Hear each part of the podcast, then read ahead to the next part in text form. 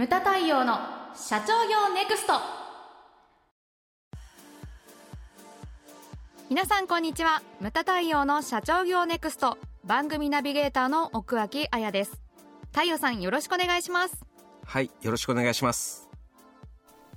え太陽さん。はい。え今回のテーマはですねはい。恩人は会社の宝というはいことです、恩人、まあね、創業当時助けてくれたとか、はい。そういった逸話みたいなのは、あの計画書を拝見してると結構書かれてたりとかね。そうですね。はい。ん非常に大事なことだというふうに思うんですよ、で私も聞いたことがあるんですけれどもこれ1冊目の本だったか2冊目の本だったか一番最後の章の一番最後の項目に、はい。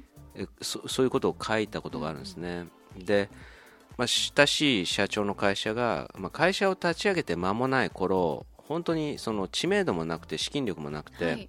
で資金ショートしそうになったらしいんですよ。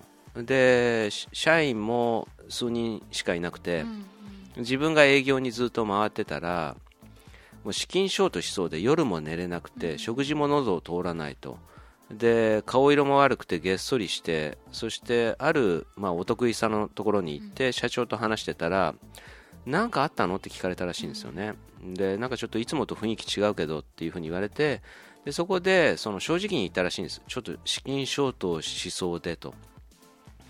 で夜も眠れないんですって言ったらでその人びっくりしたことにいくら必要なんだって言って、はい。個人で金を出してくれたらしいんですよ、うん、でそれで会社助かって、だからその人にはすごいこう恩があってと。だからそれ計画書に書いたりとか発表会で必ず行ったりとかそこから発表会がスタートをするというような話を聞いたんですね、でそういった会社も私ねその親しい会社の社長から直接聞いたんですけれども1社2社じゃないと思うんですよね。こういう話って結構あったりとか、うん。その苦しい時に助けてくれたりとか、あの人が味方になってくれたとか、そういうのはあるというふうに思うんです、はい。であとはねそのなんていうか恩人まあ恩人っていうのは外の人だけじゃなくてね、はい。例えば創業者とか、うん。うんその立ち上げた人。えええ例えばその京都の老舗の家訓というのがあってでいくで何個か前のそのこの番組でも出てきたんですけれども、はい。はい後藤正幸先生なんかは京都の老舗の家訓をちょっと研究してて、はい。うん、セミナーの中でも毎回、えー話をされてたんですけど、どこの京都の老舗の家訓にもある言葉があるんですね。うん。でこれそれちょっと難しいから現現代語を訳して言うと、先代を大切にできない家はだ家訓だから会社とかじゃなくて家とはあの言いますけどもあえて。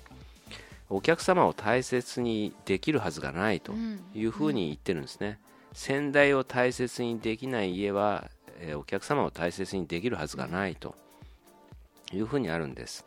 最初にその、あえー井戸を掘った人のそのなんていうんですかねその人に対する敬意とか、そういうのを忘れてはいけないということが一つですね、あとこういう言葉があるんですけれども飲水資源と。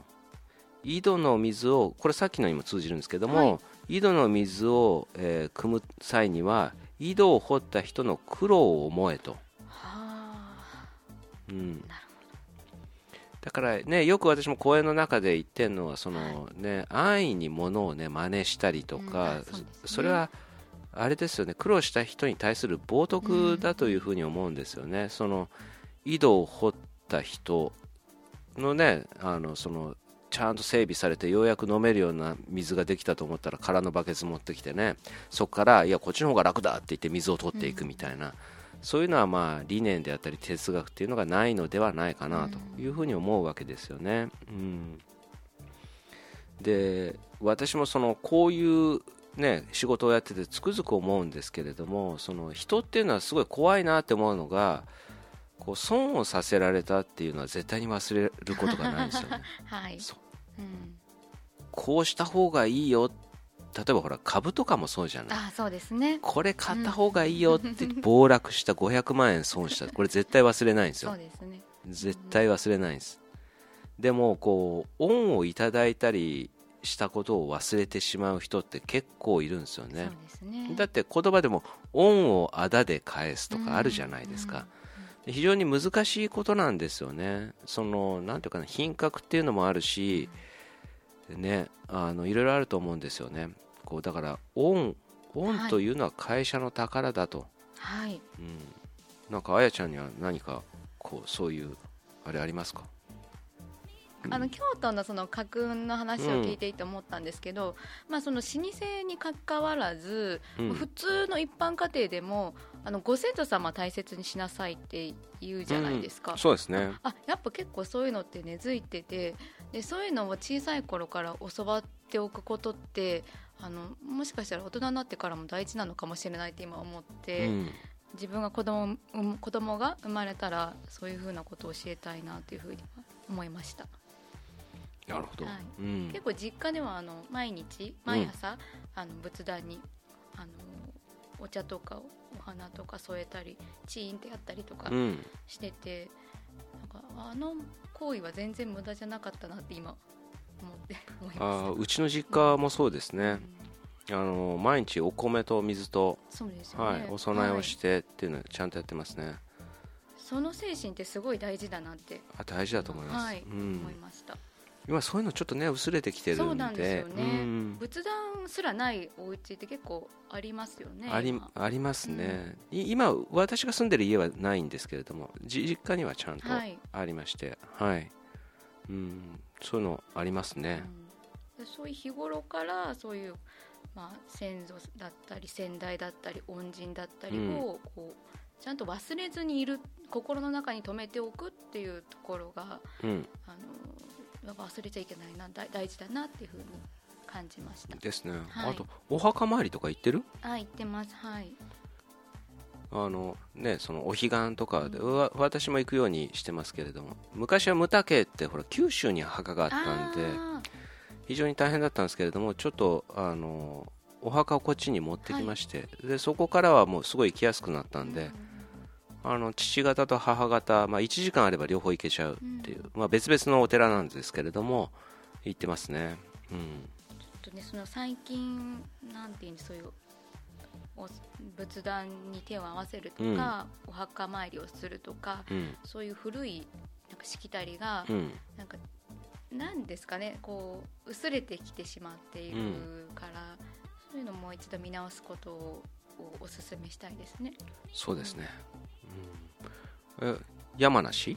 山梨です、はい、お墓。はいお墓も山梨です、ちょっと距離があるとねなんか大変なんですけれども、そうですね。大変は大変なんですけれどもそのでも行くとやっぱりすっきりするんですよね。そうなんですうだからあれはなんかその死者のためじゃなくて生きてる人のための行為ですよね。そうなんですよね、うん。自分のためだというふうに思うんですよね、でねいつもありがとうございますみたいなね、お礼をきちんと言うみたいな、うんうん。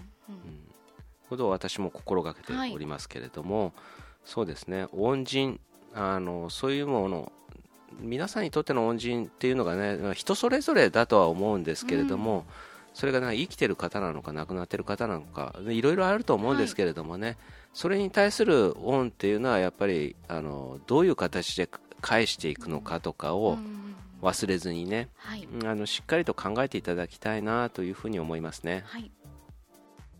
ムタ太陽の社長業ネクストは全国の中小企業の経営実務をセミナー書籍映像や音声教材コンサルティングで支援する日本経営合理化協会がお送りしました。今回の内容はいかがでしたでしょうか？